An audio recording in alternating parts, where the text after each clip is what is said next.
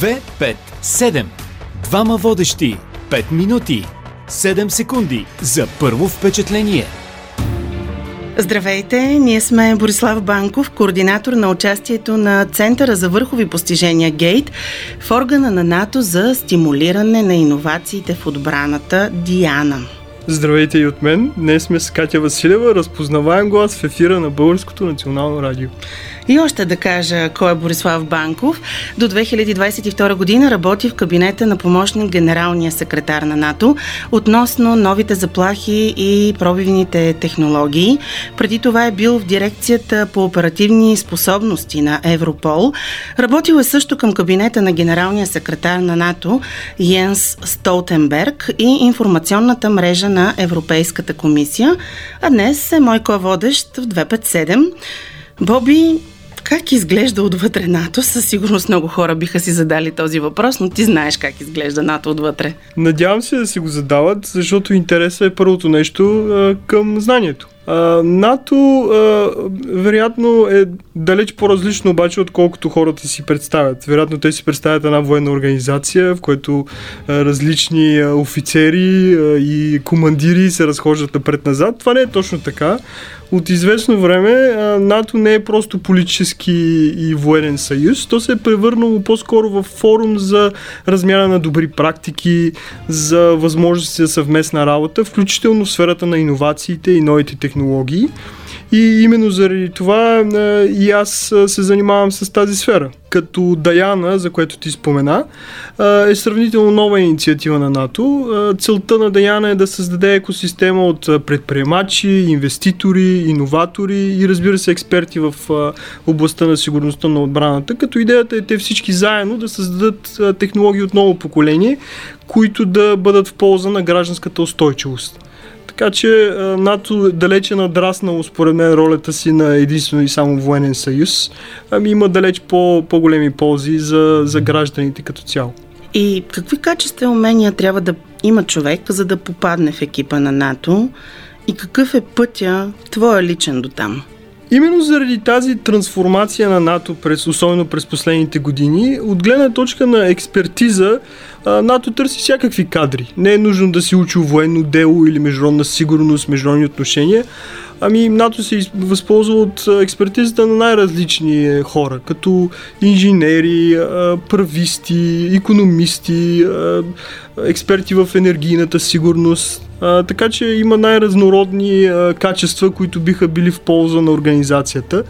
От гледна точка на персонални качества, това може би е по-интересният елемент. Честно да ти кажа, аз преди да вляза в организацията, си мислех, че това е една така доста строго изглеждаща отвътре организация с много а, военни порядки.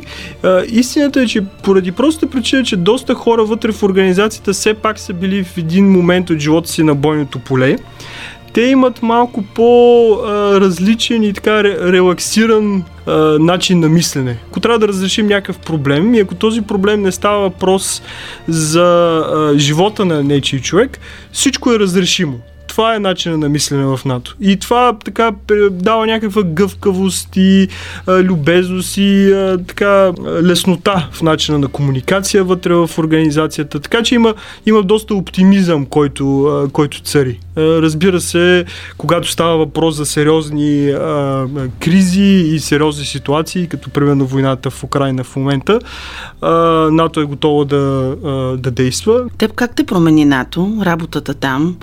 Промени ли те въобще като човек и като мироглед? Виж, истината е, че НАТО беше моята първа работа. По-скоро е формирало характера ми. Аз започнах работа там, когато бях на 21 години, което неминуемо по някакъв начин е рефлектирало върху начина ми на мислене. И си мисля, че той се формира именно в тази посока, да бъда по-оптимистичен, да не отдавам внимание на всекидневните проблеми по начина по който може би някои други хора отдават. Така че си мисля, че с работа, оптимизъм и разбира се нотка късмет, който няма как да, да го махнем от уравнението, всичко е постижимо. НАТО сбъдната твоя мечта ли или м- случайно са се стекли така нещата, пък след това се оказа, че е супер благоприятно като старт на кариерата ти? Не мисля, че съм мечтаял да работя в НАТО. Това беше първата ми работа, така че не съм имал дори време да, да мечтая за, за такъв тип развитие на кариерата си. Аз по-скоро имах академичен и научен интерес към а, днешните конфликти и международната сигурност. И просто едно нещо а, ме доведе до друго. А, нещо, което може би промени като цяло нали, интереса ми в, в тази насока, беше една книга, казва се Старите и новите войни, на една професорка, Мари Калдор се казва. Препоръчвам за всеки, който има интерес а, от а, гледна точка на днешните конфликти.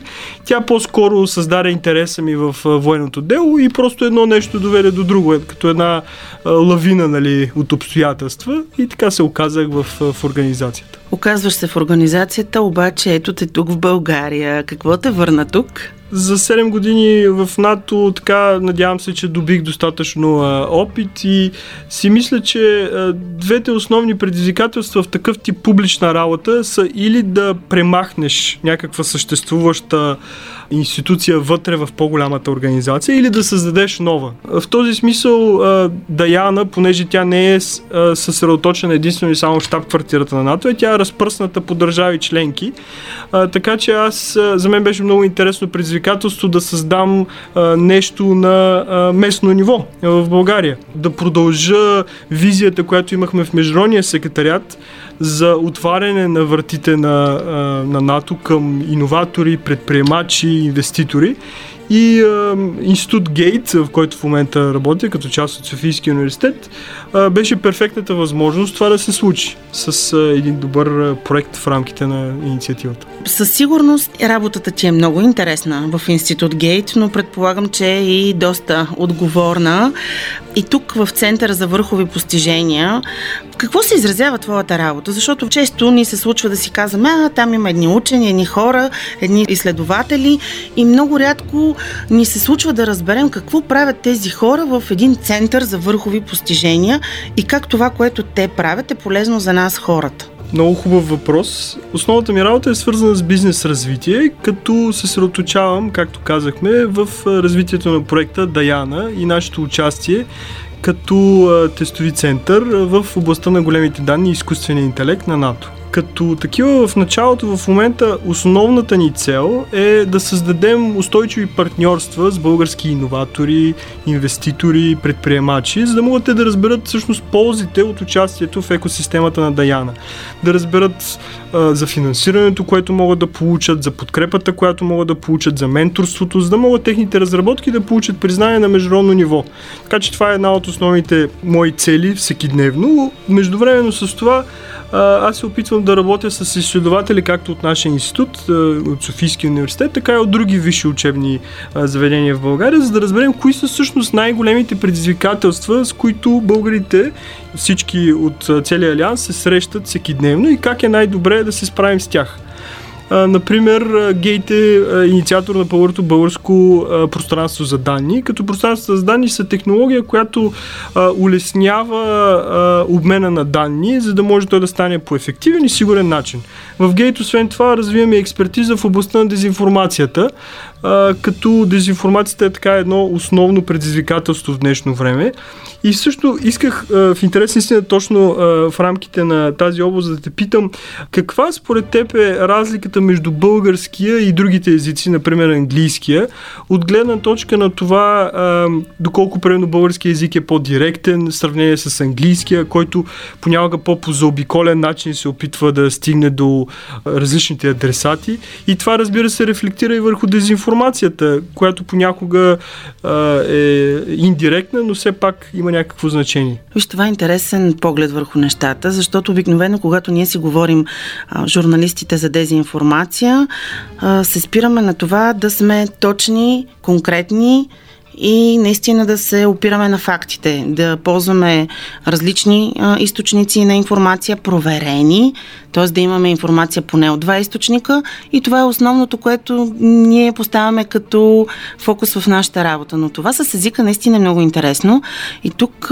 е много важно, когато пък ние имаме такива събеседници, които говорят, да речем, на английски язик, което най-често вече то английския ни е като втори майчин тук в България, но е добре да разчитаме по различните сериозни теми наистина на добри преводачи. ако ние нещо не знаем и се съмняваме, да си го проверим как точно какъв е смисъла точно на български язик. И знаеш ли, аз си мисля, че като е такъв дипломатичен, би го нарекла аз английския език, използвайки го ние българите, като сме толкова директни, цялата ни народопсихология е такава, може би ни прави и нас самите това по-дипломатични. И виж как се променят хората. И аз като съм ходила в Съединените Американски щати съм си казвала, леле какъв любезен народ. Пък то наистина може би идва и от езика, и от а, а, светоусещането. И когато човек обикаля, пътува, трупа впечатления, а, общува с хора на различни езици, някакси това и нас самите ни променя. Със сигурност има дори теория в лингвистиката, която твърди, че езика всъщност променя и начина по който нашия мозък работи. Така че наистина е забележителна темата и затова ние се съсредоточаваме върху това да разберем български язик а, в Институт Гейт и как той работи на различни частоти, включително а, и за корисни цели понякога, за съжаление, а, в областта на дезинформацията. Така че ние се надяваме да можем наистина да откриваме и да се борим с нея. Аз веднага те връщам пак обаче на НАТО. Какво не знаем за НАТО и ролята на България като член? Защото ето ти обърна внимание, че не става въпрос само за военни работи. Наистина. Даяна е типичен пример за това, как НАТО е надраснало своята роля на политически и военен съюз и се обръща към инвеститори, предприемачи, защото именно проблеми и заплахи като дезинформацията, те не касаят единствено военния сектор, а касаят цялото общество. Именно затова Даяна се опитва да създаде така наречените технологии с двойна употреба. Те имат както военно предназначение, така и цивилно. Например, от гледна точка на економическата сигурност, сигурност, на енергийната устойчивост, на дигиталната трансформация.